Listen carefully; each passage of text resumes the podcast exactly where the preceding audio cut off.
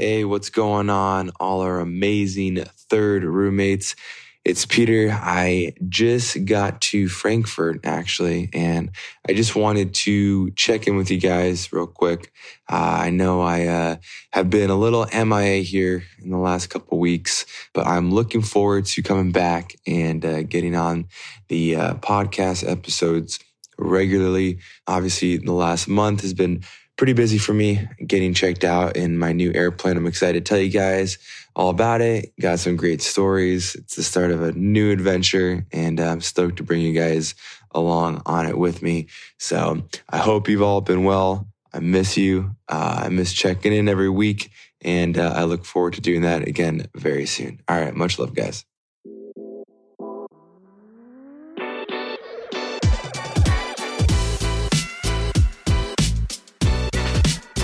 Welcome back. Welcome back. Another episode of Bachelors in the City. I am your host, co host, Dustin. And I am your second, uh, sometimes uh, forgotten co host here to my counterpart, Peter. And uh, it's good Is that Russian? I don't actually know what I was trying to do with that. I, I was trying to be funny. I don't think it really came off funny. You're just trying to freeball it, right? Yeah. I don't know. Sorry about Um, that, guys. Sorry about that, guys. But welcome back to another episode. Today we have the data. The wait, wait. First of all, if you are into data, if you are into Excel, if you work a corporate accounting life, you're gonna love this. Guys, and if you love a little dating show we like to call The Bachelor, you're going to love this even more You're gonna love it more. because we have Susanna joining us today on the podcast from Bachelor Data.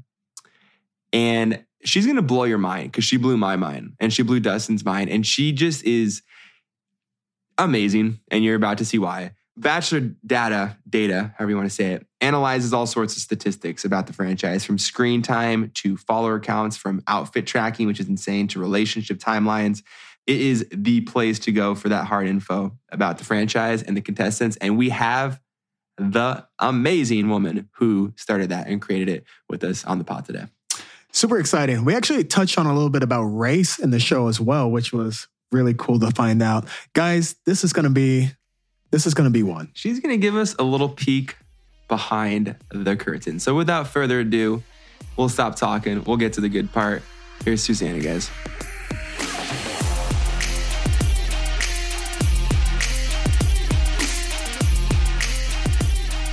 All right, guys. Well, we are super, super stoked to have the one, the only Susanna from Bachelor Data with us on the pod today. Susanna, welcome. Thanks for having me. I'm excited to be here. I'm super excited to have you here. I'm all about the older I get, the more into data I get. It just excites me. And I'm excited to learn about, well, for people that don't know, tell us a little bit about Bachelor Data. Yeah, so Bachelor Data was a hmm. project that started just before the world shut down on Instagram, where I analyze any type of data that you can think about with The Bachelor. So screen time, Instagram growth, all the way to what are your odds of making it far in the show if you get a fireworks date? Wait, that's funny. Fireworks date. Those are some of the best dates too. They are. So what? What are? I mean, we're, we'll get obviously. I mean, this is a little tangent, but just getting into that, I'm just curious. What are like the odds of a firework date? It's Like, what are the percentages of? you're gonna make it far on The Bachelorette. Every season that there's a fireworks date, you make it far. Okay. what's really cool about it all is that data in itself is normally not thought of as a fun thing. But on my page, I make it fun. It's literally a color explosion of a feed. It's just pinks, purples, blues everywhere, but it's actually fun to look at. So it's a it's a cool way to bring data to a show that you wouldn't think about data. I love data. Facts do, hey, numbers do not lie. So it excites me to, to find out what you have found out about the show. It's funny because so we've had on on this podcast we've had Game of Roses. I take it you're familiar with Game of Roses. They were my first podcast I was ever invited on. No way. Okay. So you are a fan, as are we. We're deep in the pit.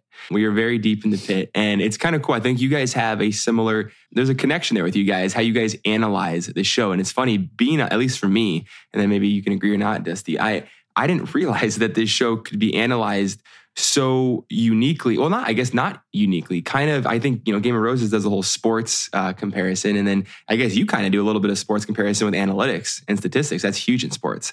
It's it just mind-boggling to me that that you guys found a way to do this with the show. Yeah it's I, i'm always a big fan of really niche accounts because i th- i feel like you know and i have a big appreciation for meme accounts but when i find something unique yeah. like there's this account that does bachelor related cocktails like really cool, unique stuff like that, I feel like it brings a different layer to this show that we all love in the way that we look at it. So, Game of Roses, they do some really cool stuff. We've collaborated on some posts and just their hyper binge that they did. It's my dream someday if I ever get to leave my job to be able to sit down and actually go back and watch older seasons like they did. But I think they did it like at twice the speed, two times the speed, right? And they just went through every season. Yeah, exactly. It, it it's an ins- I feel like it's a marathon. Like it takes the same amount of physical strength to do it, but being able to collect that data and then really look at it from a sports perspective. I mean, sports analytics is it's booming. It's a multi-billion dollar industry in the United States. Just look at football, like Pro Football Focus. They have hundreds of people who analyze every single play of a football game and then they report on it and they sell that data back to the different teams and then they'll also sell it to companies like ESPN so that they have data to report on live within the show. It's cool to have that similar approach with reality TV. You I could see you being a huge asset for agents and influencer uh, managers because they would probably they probably don't necessarily want to watch all the shows, but they want to see who's going to be the next big person to come off the show, and they could hire someone like you that has all the data. No, that's a good point. I feel like yeah, you, yeah, yeah. I think I, I just collect publicly available data. You know, I think the big thing about this account is that there's no insider data or anything like that. It's stuff that we all see on the show. It just the amount of time that it takes to collect all this data, I'll tell you, is something that nobody wants to do. I can imagine that's that is probably an insane task. So what the first time what made you first for the first time want to start doing this? Was it just a random thought one day you're watching the show and you're like, "Hey, I want to start logging this information down." So I was promoted f- to become a technology director for a K-12 school district back in 2018. And I was one of those people who, on their job application, put that they were proficient at Excel when they had no idea what they were doing. and I really, I, I knew what a worksheet was. I could go in there and I could do like the sum formula and I could drag some cells. And I was like, yeah, I know how to use Excel. And I started the job sure. and I really didn't know what I was doing. And I was very much put in a position where people were expecting me to be the expert because I was overseeing the entire technology department for a school district. So I tried to go online and go to YouTube to start learning stuff, and it was so boring. It was just, it's all men and they all speak in monotone. Like, it, and I've I've learned that actually takes effort to take all inflection out of your voice. And they would use topics that were so boring. It was like the video would start and it was talking about return on investment. And I was like, what? I don't understand what this data is talking about. So, what I decided to do was actually start collecting data on The Bachelor because at the time I'd seen a lot of people, you know, on different forums talking about Instagram followers that I was like, well, you know, Colton's season's about to start. Why don't I take every single person's follower account every night? And then I can see what leads on the what happens on the show that leads to the most Instagram growth so that I can better understand, you know, people are going on this show and then they're making millions of dollars. Like what leads to that?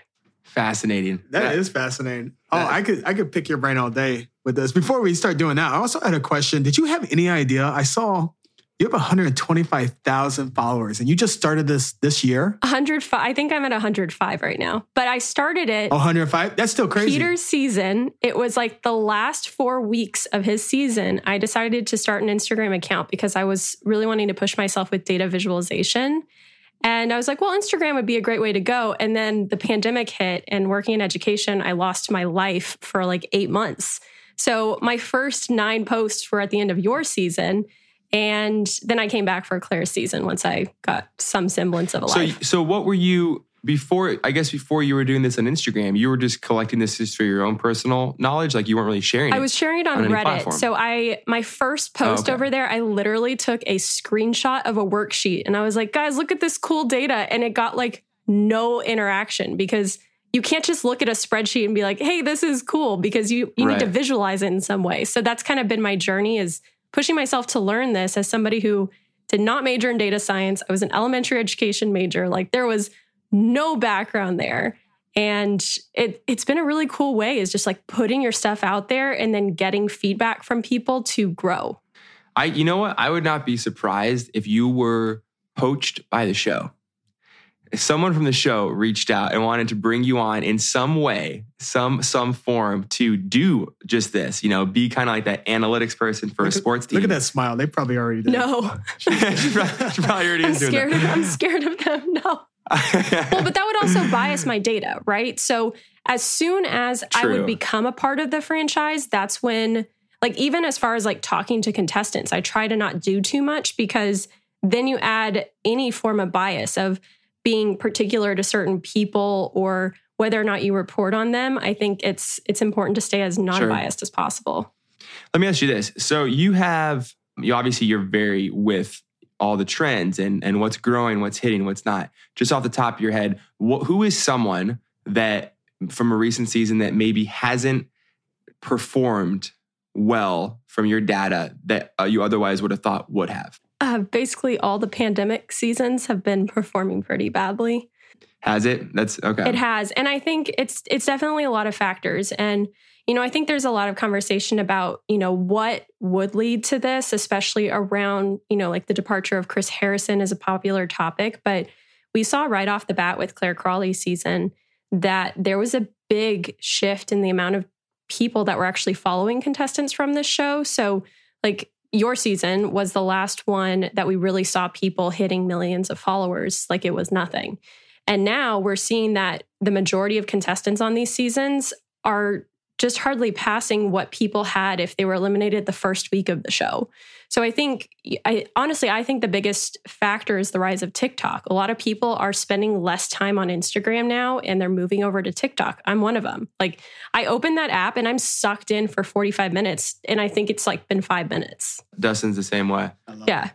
I love it. I um I don't I kind of stay away from TikTok, but have you seen any have have Bachelor Nation, you know, contestants, leads, have they been have the numbers been transferring over there with TikTok numbers as well, like they were with Instagram originally? We're seeing them a lot with contestants who already had a following on Instagram. For people that are now in these pandemic seasons, they're, I mean, they have a following, but it's nothing like the people who were on the show before. Yeah. It's one of those things, though. I mean, No, I get that. here we are talking about hundreds of thousands of followers, and realistically, you only need like a hundred thousand followers to be able to leave your job if you can pivot your your audience into something that you can actually, you know, monetize in some way, be it ads or if you're going to actually create something that you're going to sell.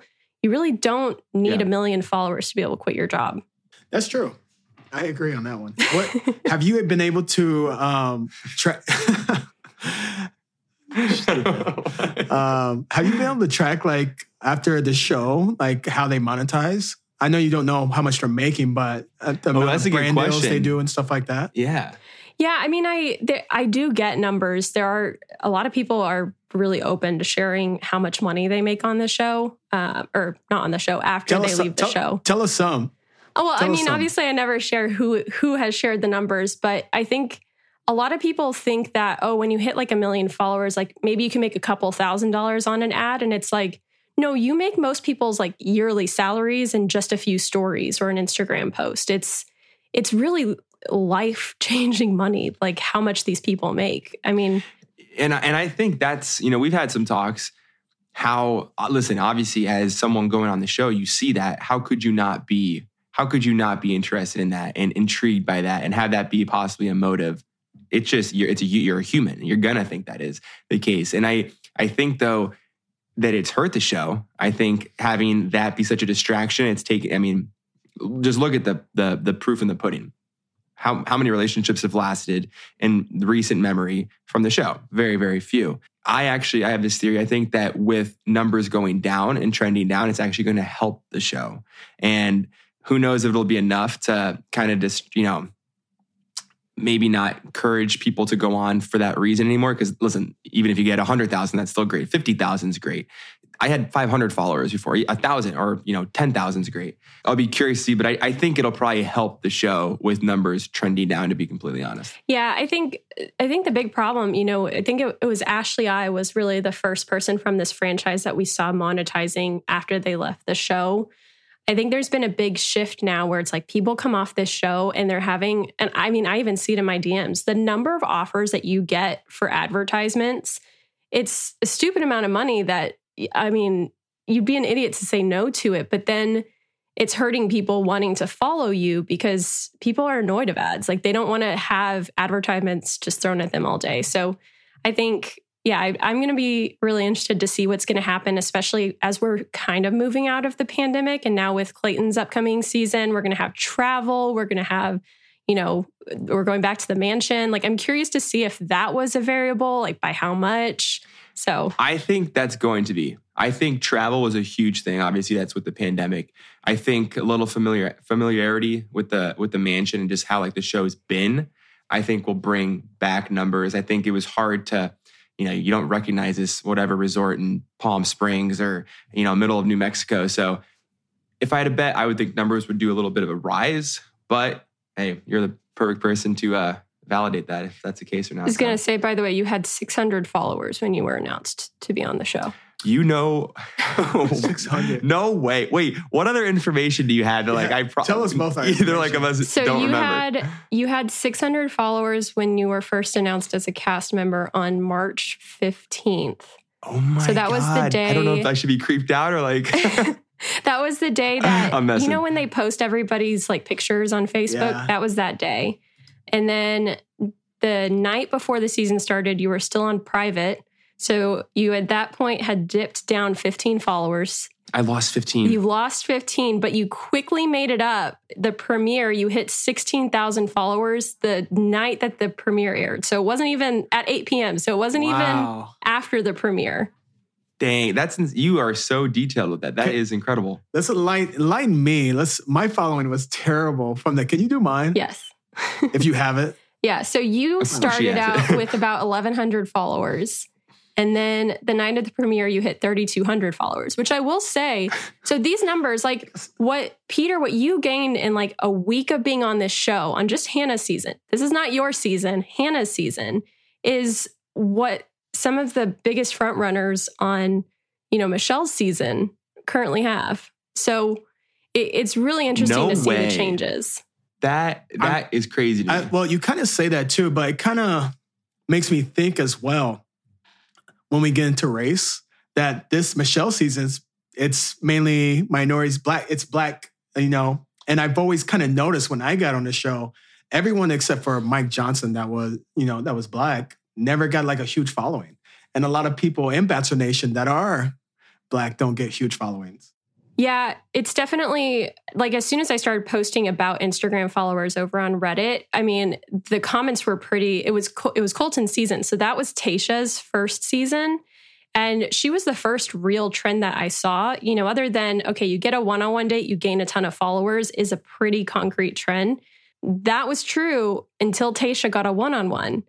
And it, basically, if you look at a heat map every episode of who gains the most followers, that's where it'll stick out. So, like when Peter got his first one on one, it's like a bright red color, right? And then when Tayshia got her first one on one, she still blended in with everybody else. So I think, you know, there's there's no way to sugarcoat it. People of color just don't get the followers that their white counterparts get on the show. Now, what do you think? though? Because I think, correct me if I'm wrong. Tayshia is one of is one of the highest followed uh, accounts in Bach Nation. Correct or no? Now she is, yes. Wh- What do you what do you attribute that to? Because So- it's I mean She did a really Well, good job after her season on pivoting her brand. So she became an influencer around lifestyle and clothing. And it wasn't just like a, let me just, you know, do ads on like whatever, Candy Crush, whatever. But even though she was final four, if you look at a bar chart of the final four people, it was like everybody was at a certain length and then hers was just like a third of that. Yeah, that's messed up. That's not right. Well, also, I think she probably started growing too after we had like the huge race war last summer as well. People started becoming woke, as you will, and started supporting more uh, people of color on this TV show as well. Yeah. So, like, if I look at her follower counts, which also on the show, men versus women, men just don't gain the followers that women do. It's uh, women are just light years ahead of men. And that that makes sense. I mean, I'm, I'm sure you know, but I mean, for for us, major, like 95 percent of our following is women. Yeah. But so setting So- that precedent, Peter hit 100,000 followers by his third episode on Hannah's season. And it took Tayshia until the day after hometowns for her to hit that same number. Wow. Then if That's you look crazy. at her counterparts, you know, we have like Cassie at that point had almost had 700,000 followers when Tayshia had just hit 122,000. Hey, yeah, yeah. That's insane. That's- That's, that's ridiculous. insane. I mean, it's you know, it's it's definitely it's something that isn't deniable. But I do think something that is interesting with tracking all of this is the screen time also is a big piece that leads to Instagram growth. And what we are seeing is that you know, since last summer, you know, they started casting more people of color, but they weren't actually showing them. And there definitely has been a pivot now in 2021 where they are getting more screen time finally, and they're not being yeah, used I as mean, we villains. just we just said it. We just had history made this last Final Four Yeah. with uh, people of color, and every it was every episode, everyone in the episode was. Yeah. Yeah. I mean, it's So- now 100% of the screen time is going to people of color, which has never happened ever. I know. I just missed the cutoff before. Dusty, you were a few seasons too early for that, but no, it's great to see, and, and hopefully that does translate to to those numbers growing.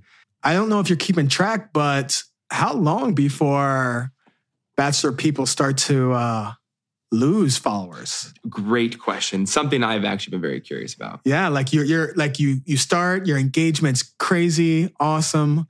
You know, you're gaining all these followers. Then a couple seasons go by. Then look, she's smiling. She's got the data. Let's go. Let's, uh, yeah, I know, what she's about to say here. You know, it's it's always it's very interesting when I go on a podcast. I think this has happened twice now, where I can actually talk about the people that I'm talking to.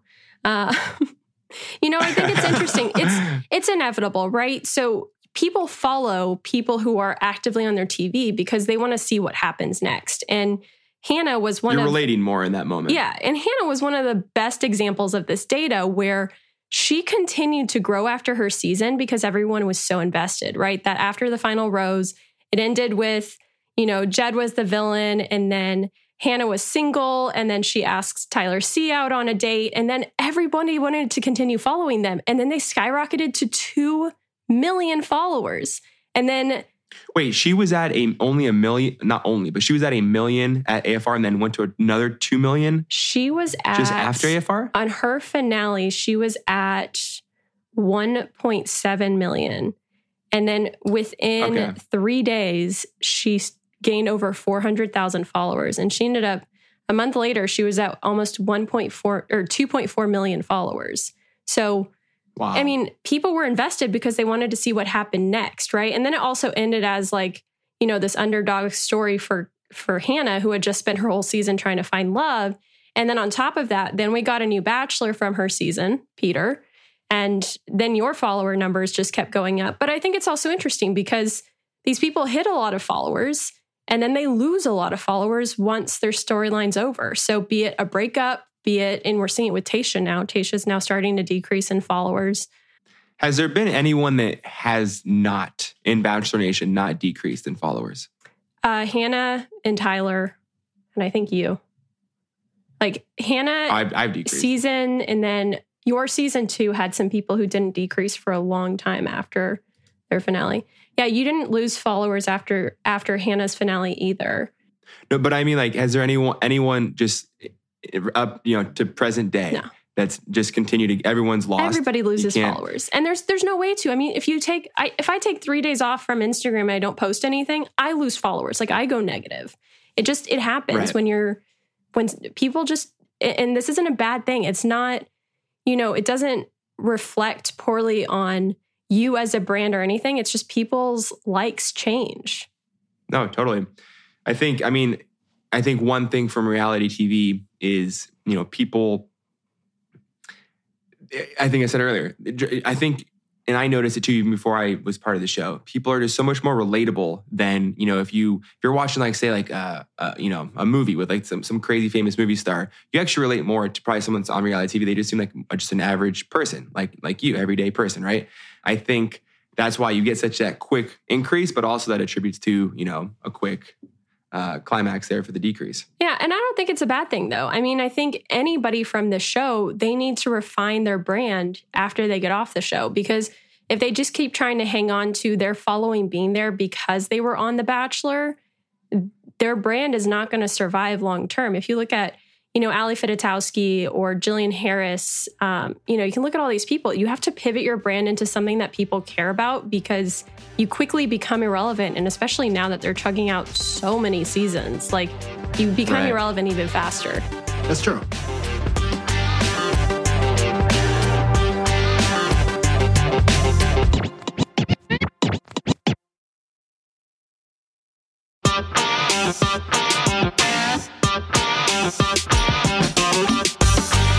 How would you describe Dustin and, uh, and our, the, our brands individually? In terms of like distinguishing your brand, it's how are you going to keep people interested in you? And I think that people are invested not only in your podcast, I'm quickly seeing it with the podcast ratings going up on the list of bachelor related podcasts. Let's go. Hey, let's go. Love you, third roommates. The first time I did it, you guys had like just come out, and I was like, oh no, they're really. It was the same thing with clickbait. When clickbait came out, it was at the bottom of the list, but it's cool to see them. Only one way to go, baby. Let's go up. Them go up. but I think it's, you know, you got to pivot your brand. And, you know, I think people are very much interested to see you know what's going on with you guys eh, people people want to see people falling in love from this show so i think that's definitely one and then I don't know. It's so tough. I feel like I'm answering this from my own perspective. So I'm like, oh, it's always interesting. No, like, it's great though. No, you're the pro. It's it's it's awesome to pick your brain. Tell us more about podcasts, these bachelor podcasts and their growth. Uh, have you have you been tracking them and what they've been talking about and what's been spiking their numbers or guests, anything like that? You know, one time I did an analysis where I analyzed every single bachelor related podcast and the length of ads on the show. And I went back and listened to the most, I think the three or four most recent podcasts from every podcast. And it took me like four weeks of work. This was, God, like 2019. Wow. But basically, what I look at now, because I realized quickly that that was A, like having to listen to that many podcasts to collect the data, but then B, to listen to ads was horrible. We basically collect things like ratings, the average rating, and then the total number of episodes. Um, and we just look at podcasts by former contestants. So, you know, like Off the Vine is consistently one of the top ones. And then so is Chatty, I always say this wrong, Chatty Broads, Chatty Broads, and then Nick Viall's podcast. Okay. Interesting. Interesting. I have a question. How did you, how did you get past info? You mean like on Colton season or like your season? Well, yeah, like how how would you access yeah that info like the statistics if you didn't, if you didn't have it back then? No, like, I had it. You did you just you just had it? Oh. I've been collecting this data okay. since you're, 2018. Wow, you're just on it. Or I guess it was December 2018 for Colton's season that was about to start. So I basically I open every single profile of every contestant, regardless if they've been eliminated or not, every night at 8 p.m. Eastern, and I collect oh my God. the follower counts myself. So you uh, in real time you were doing this. Yes, with help from family. How well, you're still doing it though, right? I do. So it's it's actually yeah. against Instagram's terms of use for you to do web scraping, which is basically where you automate it with a computer to go in to check every night. So I had a web scraper for like one season and then I found out it was against their terms of use, so I quickly stopped so I wouldn't get banned. Wow. So how long does this take you? Starting at 8 p.m. to go through every profile? So we start like at five minutes before, and it takes about 15 minutes. And then I rotate with like two other people. So a family member and a friend if we can't do it. And, and you go through all people in Bachelor Nation? No. No. Okay. Just that current season. Just that current season. We do okay. that once a year, typically in December around Christmas time. I'll spend two days where I'll go through and do every person who has an Instagram account who has ever been on the show. Holy smokes. It's a lot. what is uh what is next for you guys? I mean, you, it seems like you're kind of creating this empire. It's you know you're already having other accounts try to copy you and, and be copycats. Like you guys have something here. It's it's uh, of, uh, high worth. People are very interested in it, including us. What's next for you guys? What's what's in the future? Yeah, so we are actually launching an Excel course on Tuesday. We launched this summer a Google Sheets course teaching people how to fully use spreadsheets, but you get to use data from the show. So the Google Sheets course was using Hannah's season data. And it's actually funny talking to you now because I have been recording data for uh, the Excel course and we're using uh, your season. So it's oh, two God. very exciting seasons to be looking at data analysis. So that launches on Tuesday. So can I sign up for this course and humiliate myself and embarrass myself and uh, live through it all? you are more than welcome to. What time? What time is it? I'd be interested because I want to start taking. Volu- I, I have my company guaranteed karma, and I would like to take data for volunteering. I think that would be really interesting. Yeah. So it launches on Tuesday at 1 p.m. Eastern. And it's a course that takes you, there's even a crash course lesson at the beginning of if you have never seen a spreadsheet before in your life, it catches you up. But it takes you all the way up to, you know, pivot tables and VLOOKUP, some of those more advanced topics. And then it covers everything around data visualization as well. So building a color palette to actually how to build those charts and then how to use some different data visualization tools to really make them impressive for things like presentations or infographics, whatever is relevant for your work. Susanna, I just I got to call this out. Look what you just said. Coming from a young woman here who started having to kind of BS her way through a job interview saying that she didn't know she knew what she was doing, she had no idea, to now teaching full-on courses, having an account over 100,000 followers on Instagram. Wow, you are an inspiration good job. Thank you. But great I mean, job. Anybody Damn. can do this. Like, I, I think the problem is out there is that a lot of people think that Excel is this scary tool, and it's just because it isn't really taught to us growing up. But it can be this fantastic tool that if you just have someone that can teach it to you in a relevant way, and then on top of that, a community that you can go to to have support, I think that's essential. And with the course, you also get access to the Facebook community where if you ever have problems with a formula or with a spreadsheet, you can pop in there for help and we will help you. I feel like you could just be a good life coach in general. You could like you could start a business where people could just like give you info and you could kind of track it and over the course of time like give them great advice on what they need to change in their life and what they need to keep doing and what's working and what's not. Super fascinating. Thanks. That's so fascinating. Man, I, I kind of I feel like you should come up with a book as well. like I would love to see a book of this. You know, I think it's Hey, she's part she's part of Bachelor Nation now. So she is she she has to be an author. That's just that's the yeah. next step. So. I mean, the timeline does show everybody does does create a book. Dustin, when's your book coming out? yeah, when is we'll see. Out? I think uh, I need. Hey, i am working on my second one. You got to, you got to, you got to get going, bro. I'll Let's just, uh, I'll wait. I'm still filling the book up with, you know, current events. So Wait, we'll get there. Did you just share like news that we don't know that you're working on a second book? Uh, I don't. I mean, I don't know if it. I think I've told people. I did a little Instagram story. So my book, uh, "The Adventures of Pilot Pete," I'm making it into a series, and so oh, yeah. the second book. I mean, I'll give a little teaser here because me and my publisher just kind of we, we have books two and three lined up, and it's going to be actually pretty cool. It's going to have a lot more of The Bachelor in it in regards to location. And so every location that we went on the show, there will be an adventure of Pilot Pete there. That's cool. So little uh, little teaser getting going on it soon. It'll be good. Hey, real quick, speaking on books, that, I know you have book data. Should we should we get into the book data? I know you have it. We're working on collecting do books it. sell? They do. Do books sell for Bachelor Nation people? They do? They do. And, you know, there isn't a ton of public data. There are some websites where you can get a little bit of data on like how many books were sold. But we're trying to dig into that right now, especially since there's so many books coming out over the next six months from different contestants and different niches. But I, I it is a fascinating world. Let me tell you, this week I have learned quite a bit about all of the intricacies around the New York best sellers list. That's the interesting thing about this data analysis is it doesn't matter what your industry is.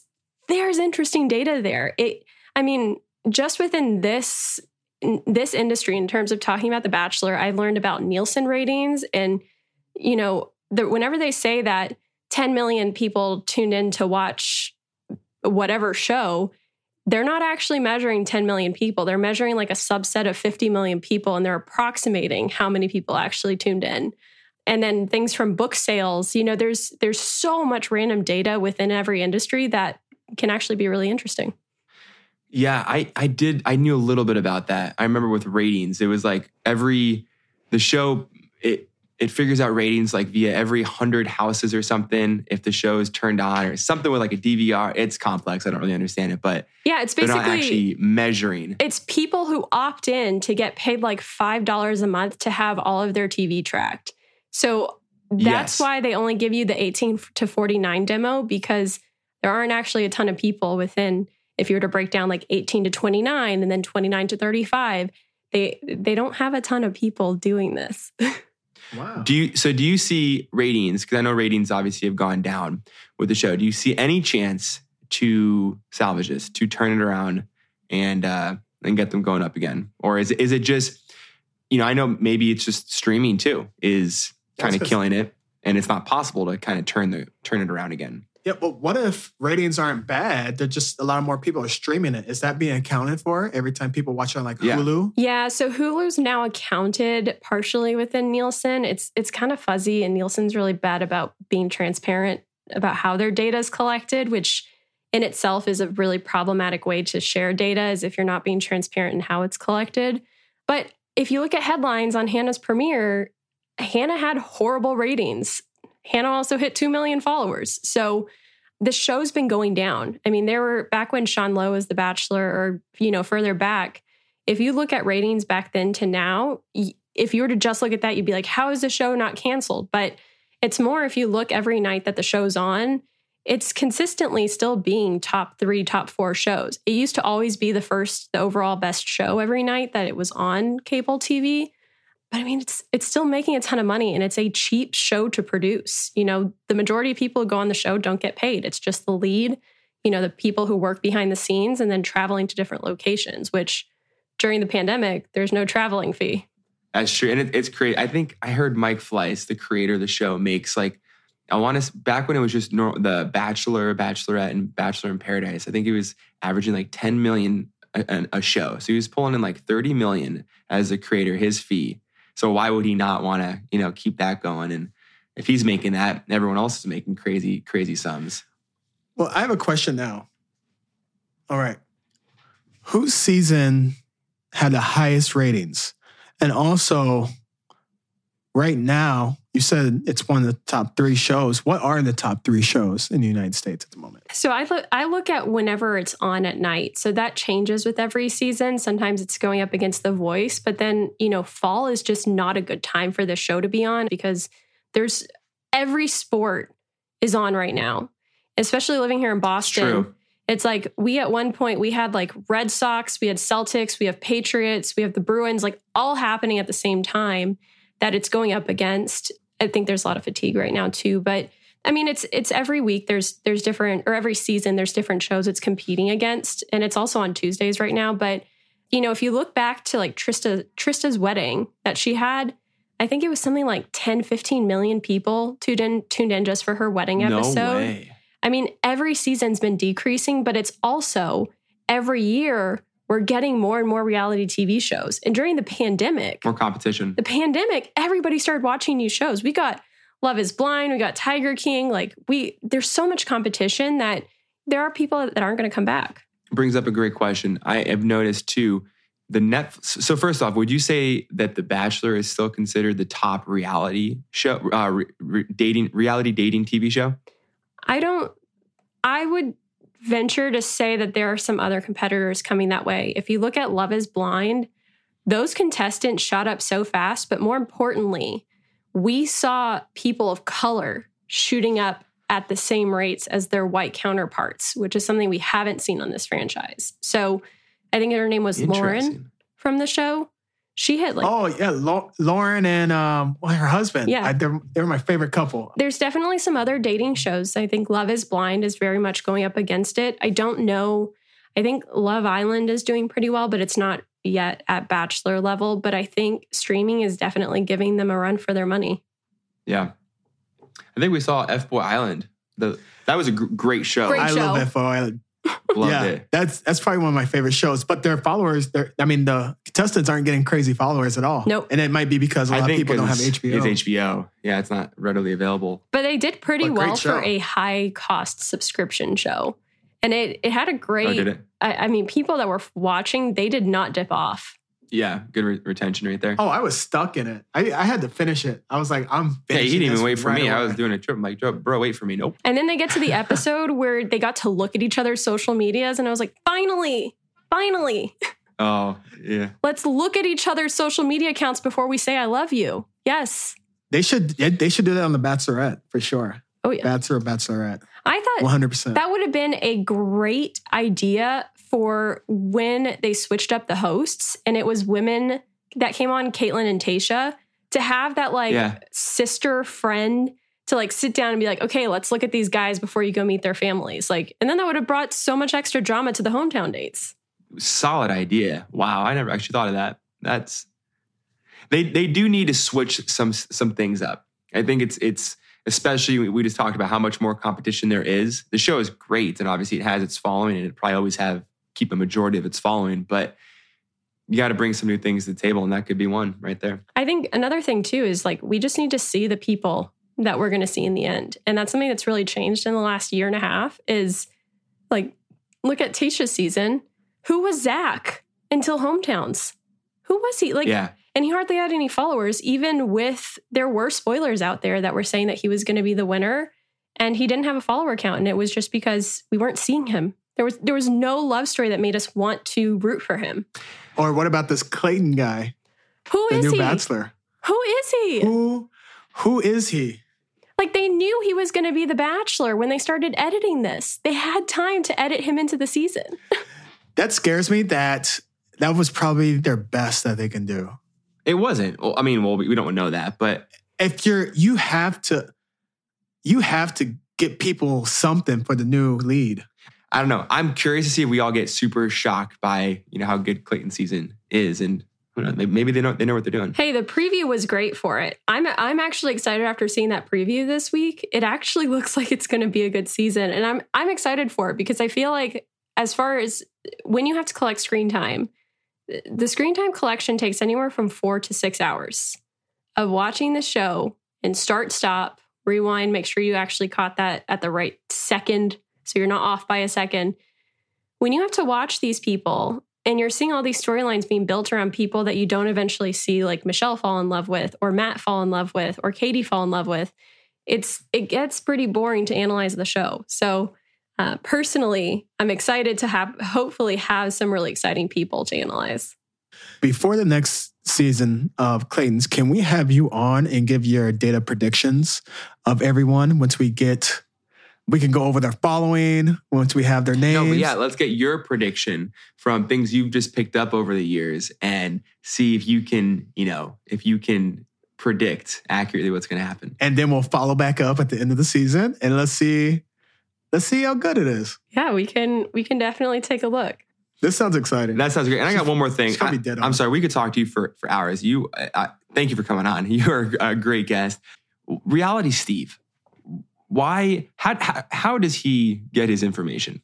You know, it sounds like he just, I mean, from what he says, it sounds like he just gets it from people that are willing to share. And I can, I can attest as somebody who now has, you know, 100,000 followers, which is a drop in the bucket compared to a lot of accounts.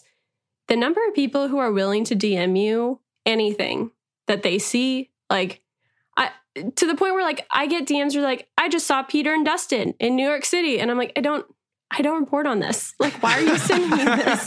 I mean it's sweet, like and it is helpful sometimes when people are like, hey, you know, I saw Katie and John and like they were around in San Diego and they really looked like they were more than friends. And then I'm like, hmm, maybe I should get a timeline ready. So it is useful sometimes, but like I don't I don't post spoilers, but it seems like, Yeah. you know, at least what he what reality Steve says that, you know, people just tell him stuff. I think it makes sense. Because I know there's been like rumors like, oh, he's got someone in the show and the franchise that's kind of feeding him information. I don't know if it's that. The one thing I heard, and I think actually I may have contributed to some confusion when I was on Hannah season because I had to keep using my phone to uh, get work off. And so I had to, the producers gave me access to it. But one thing that he'll have people do is he'll text the, the contestant's number if he's trying to figure out if they're still there at the end. He'll text the number and we all have to shut off our phones. And if you have an iPhone for the most part, it goes green when it delivers to a phone that's shut off. And so I think he had someone had text me something and it went blue and I think he like released information that wasn't accurate because he thought I was gone or something. So I heard that's a tactic. I'm like, wow, that's sneaky. That's interesting. Let me tell you, I'm glad I'm not in the spoiler industry. That is, it is hardcore detective work. That is hardcore. Not my thing. No, stick stick to what you're doing. You do an absolute amazing job, Susanna. Thank you for all the hard work you put in. Thank you seriously so much for coming on. This has been a treat to just pick your brain and chat, and I really enjoyed this. Thanks for having me. It's it's uh, it's always fun to have people who have really interesting insights from the other end ask questions. So thanks for having me. Oh yeah, this is great. We got to get you back for a bachelor breakdown for sure. Oh, for uh, sure, that'd be great. Super excited. Thank you so much. This is awesome. Thanks for having me.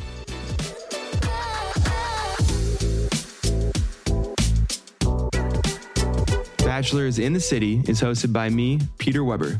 And me, Dustin Kendrick. This podcast is produced by Red Rock Music. Our producer is Emma Martins, and our executive producer is Red Yoakum.